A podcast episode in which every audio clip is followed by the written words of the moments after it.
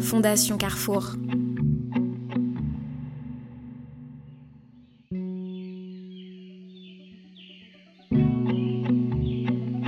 Benjamin Blumerel est maître d'école à Pantin, une ville en pleine effervescence collée à Paris.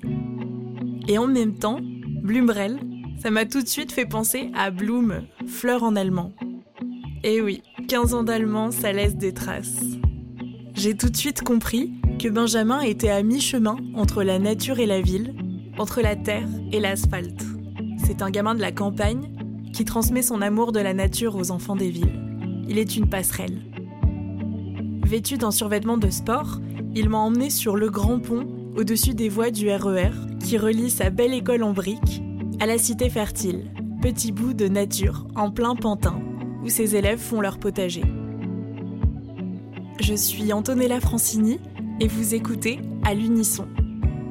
Dans ce podcast, des personnes engagées pour les autres racontent leur combat pour une alimentation de qualité et solidaire pour toutes et tous.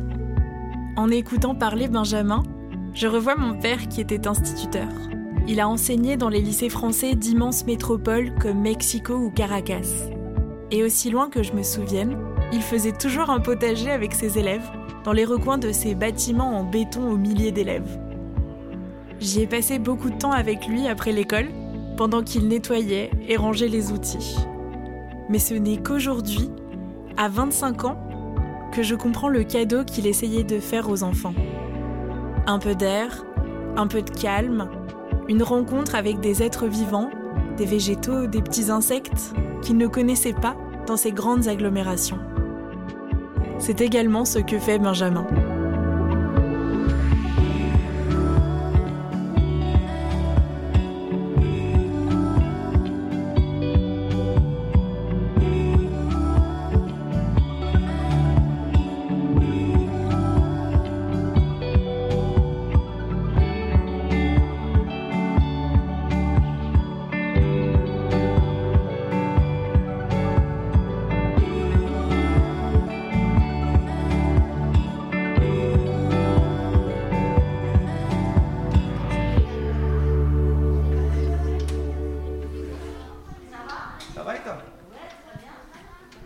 Si j'ai choisi en fait d'enseigner dans, un milieu très urbain, c'est justement de par mes origines plutôt campagnardes, où moi je pense avoir euh, profité finalement de, ce que j'ai pu vivre et de ce que j'ai pu apprendre à la campagne, et que ça me semble être des choses euh, très importantes, voire même primordiales pour pouvoir euh, vivre dans la société actuelle. Je pense que c'est eux qui ont le plus besoin dans les milieux urbains d'avoir peut-être un apport de, nature. Je m'appelle Benjamin Blumerel, je suis enseignant à l'école Sadi Carnot de Pantin. Alors Pantin, c'est la banlieue directe euh, très proche de, de, Paris. Et donc c'est un endroit euh, vraiment très urbain, comme une bonne partie du 93, très défavorisé. On peut dire que j'ai deux passions, hein, l'enseignement et puis tout ce qui va toucher euh, à la nature. Alors je viens de la Haute-Marne. C'est pas très connu, c'est très vide, mais c'est très beau. C'est un paysage qui alterne entre champs et forêts finalement. Du moment où j'ai eu envie de devenir en, en, enseignant, c'est-à-dire vers mes 20 ans, naturellement, tout ce que j'avais moi vécu et appris euh, en tant qu'enfant à la campagne s'est imposé naturellement dans ma manière d'enseigner et dans ma pratique pédagogique. Quand je suis arrivé dans cette école, hein, je suis arrivé dans une petite salle et qui avait en face un carré de potager qui était complètement abandonné. C'était un petit peu triste à voir. Avec ma classe de l'époque, des CE2, on a décidé de s'emparer de, ce, de, cet endroit, ce petit carré de potager, et d'en profiter tous les ans en, en y plantant à la fois des fleurs et à l'arrivée du printemps, pouvoir faire éventuellement des petites récoltes de choses qu'on peut grignoter, manger en fin d'année.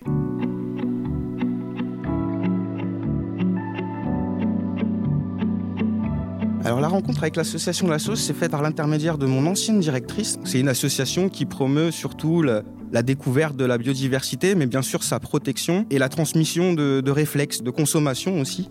On a décidé ensemble de mettre en place ce projet. L'association nous prête un terrain et aussi nous assure des séances avec des intervenants pour que les enfants puissent pratiquer in situ sur le terrain du vrai jardinage dans des dimensions qui sont plus intéressantes que celles d'un carré de potager.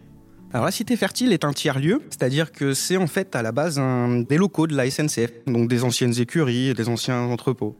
On y va une fois toutes les deux semaines. D'autant plus que des fois on y va un petit peu par surprise. Donc ils sont très heureux, mais ils vont pas non plus faire le bazar ou être dispersés. Il y a des gens qui travaillent tout au long de l'année, notamment un restaurant et un bar, une brasserie. Alors tout ça, c'est des choses en plus pour, euh, pour les élèves, parce qu'évidemment, on leur a fait la visite, on a été regarder euh, comment était le restaurant, ce qu'ils faisaient un petit peu à manger, d'ailleurs qui sont des choses différentes, éventuellement vegan ou ce genre de choses. Les élèves sont toujours très contents d'avoir quelqu'un qui vient leur présenter ce qu'il fait. Euh, l'autre jour, on avait eu l'apiculteur, par exemple, qui s'occupait des abeilles et qui a pris 10 minutes de son temps, on lui a rien demandé, mais justement, de lui-même, il a pris 10 minutes de son temps et il a pu expliquer aux élèves quel était son métier, à quoi ça servait comment vivaient un petit peu les abeilles et aussi comment ils, pouvaient, euh, eux, cohabiter euh, avec ce genre d'insectes.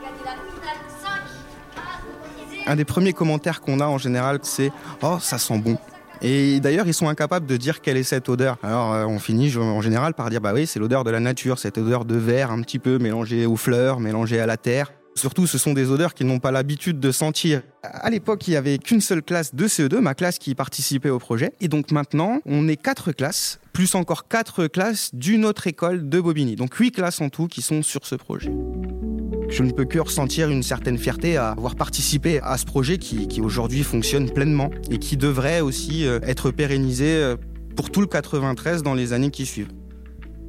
Il est vrai que cette passion de la nature ne vient pas de, rien. Petit, je passais tous mes week-ends avec mon père qui m'emmenait à la forêt. Mon père était forestier. Il n'avait pas de moyens de garde et donc il m'emmenait à la forêt et me laissait finalement seul à découvrir justement tout ce qu'il y avait. Et avec ses explications, mon père est quelqu'un de très pédagogue, même s'il n'a jamais été enseignant. Eh il m'a fait découvrir euh, toute cette nature, mais d'un point de vue vraiment pratique. Mon père vivait de la nature en tant que forestier et la protection de la nature, il en parlait déjà il y a 30 ans. Hein. Il m'a transmis le plaisir d'observer la nature et le plaisir de, de ne rien faire d'autre que ça et de rester assis et d'observer, d'écouter la nature et de participer aussi à son fonctionnement en faisant pousser des choses et de la fierté qu'on pouvait ressentir en récoltant quelque chose qu'on avait fait pousser soi-même. Je me rappelle justement d'une scène où j'étais au bord de la rivière avec mon père, où il m'apprenait à pêcher. Et où, euh, comme tous les enfants, euh, à 5 ou 6 ans, l'idée de toucher un asticot me répugnait fortement. Mon père n'a pas pris de grandes pincettes pour me dire que c'était pas la peine de chouiner, comme il disait, hein, pour euh, une si petite bête, que les petites bêtes ne mangent pas les grosses, chose que je répète maintenant très souvent à mes élèves. Et ces choses, maintenant, justement, naturellement, j'ai envie de les transmettre à mon tour à une nouvelle génération, et d'autant plus à une génération urbaine.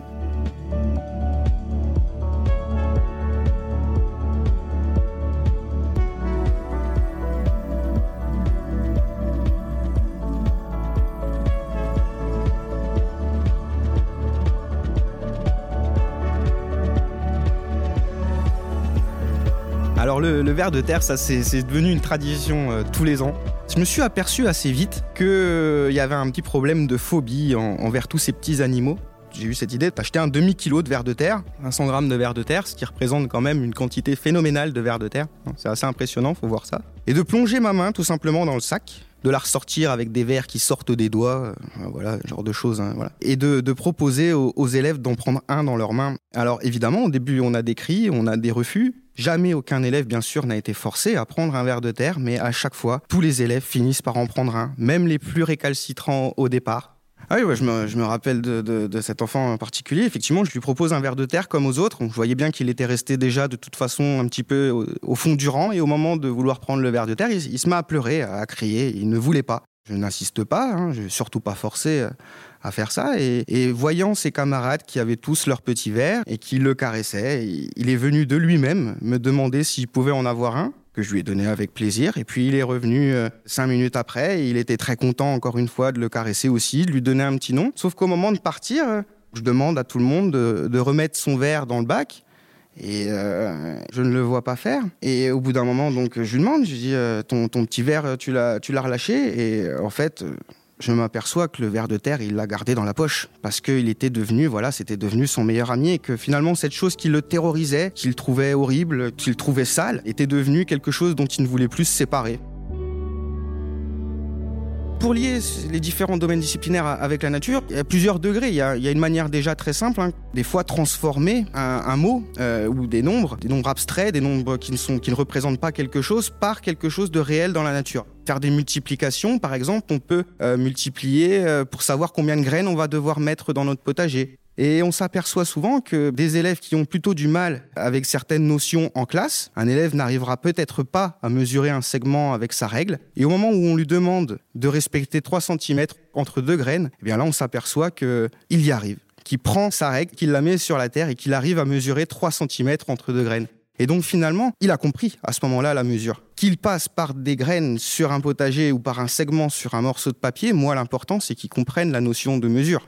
On peut avoir des élèves des fois qui ont des difficultés tellement grandes qu'on a du mal à leur trouver une activité en classe qui puisse leur correspondre, qui les mettra en tout cas en réussite, pour qu'ils prennent confiance, pour qu'ils puissent euh, savoir qu'il est en train de progresser. Et on s'est aperçu qu'avec de nombreux élèves qui étaient en difficulté, de se retrouver justement sur un terrain de nature et de faire une autre tâche comme retirer les herbes, faire une taille, ce genre de choses, planter des graines, certains élèves se révélaient véritablement. Et des élèves qui étaient passifs en classe, qui ne comprenaient pas forcément euh, une consigne scolaire, pouvaient euh, d'un coup euh, être des élèves performants sur un terrain plutôt pratique. Et effectivement, je me souviens d'un élève, un élève de CM2 que j'avais été chercher pendant l'étude pour qu'il m'aide à arroser. Et c'était un élève en très très grande difficulté, aussi bien comportementale que scolaire. Et cet élève, quand je lui ai demandé de, de venir m'aider à arroser, alors déjà, il n'avait pas trop compris ce que je lui demandais, mais quand je lui ai donné l'arrosoir rempli d'eau et que je lui ai demandé d'arroser la fleur, eh bien, il s'est retrouvé un petit peu paralysé, tout tremblotant, à me dire merci maître, merci maître, merci maître. J'ai jamais fait ça, j'ai jamais fait ça, et j'avais jamais vu cet élève aussi ému,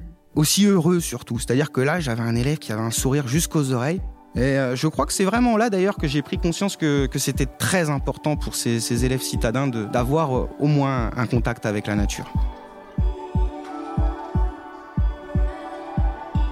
Se passer de la nature, c'est se passer d'une partie de la vie. La nature, c'est le vivant. Et quelque part, je pense qu'on peut facilement beaucoup plus comprendre euh, sa condition humaine en observant les animaux et la nature que en restant dans ces villes complètement artificielles. Vivre, c'est vivre avec le vivant et c'est pas euh, vivre avec euh, avec des matériaux, vivre avec des choses. C'est pas uniquement consommer. Mais vivre, au fait, c'est aussi justement respirer, pouvoir sortir de chez soi, voir le soleil, voir la nature. Ces enfants ont encore plus à gagner d'être proches de la nature, justement parce qu'ils n'ont pas un accès direct et immédiat. C'est-à-dire que pour un enfant qui naît et qui grandit à Pantin, il ne verra rien d'autre s'il n'a pas la chance de partir en vacances un petit peu, de partir en week-end ou d'avoir une famille à la campagne. Ce qui est malheureusement le cas pour la plupart de nos élèves. Et donc ils ne verraient jamais de nature si l'école ne leur en proposait pas un petit peu. Je m'appelle Antonella Francini et vous venez d'entendre Benjamin me raconter son histoire. Merci à lui pour sa confiance et merci à l'association La Sauge pour leur participation à cet épisode. La Sauge œuvre à donner accès à une activité agricole responsable et à la nature au plus grand nombre. Si vous souhaitez en savoir plus sur l'association et soutenir leurs actions, rendez-vous sur leur site www.lasauge.fr. Frédéric Fortuny a composé la musique, réalisé et mixé cet épisode. Ce podcast est produit par Louis Créative, l'agence de création de contenu audio de Louis Média. N'hésitez pas à vous abonner si vous voulez rencontrer d'autres acteurs et actrices de la solidarité. On se retrouve la semaine prochaine pour un nouvel épisode.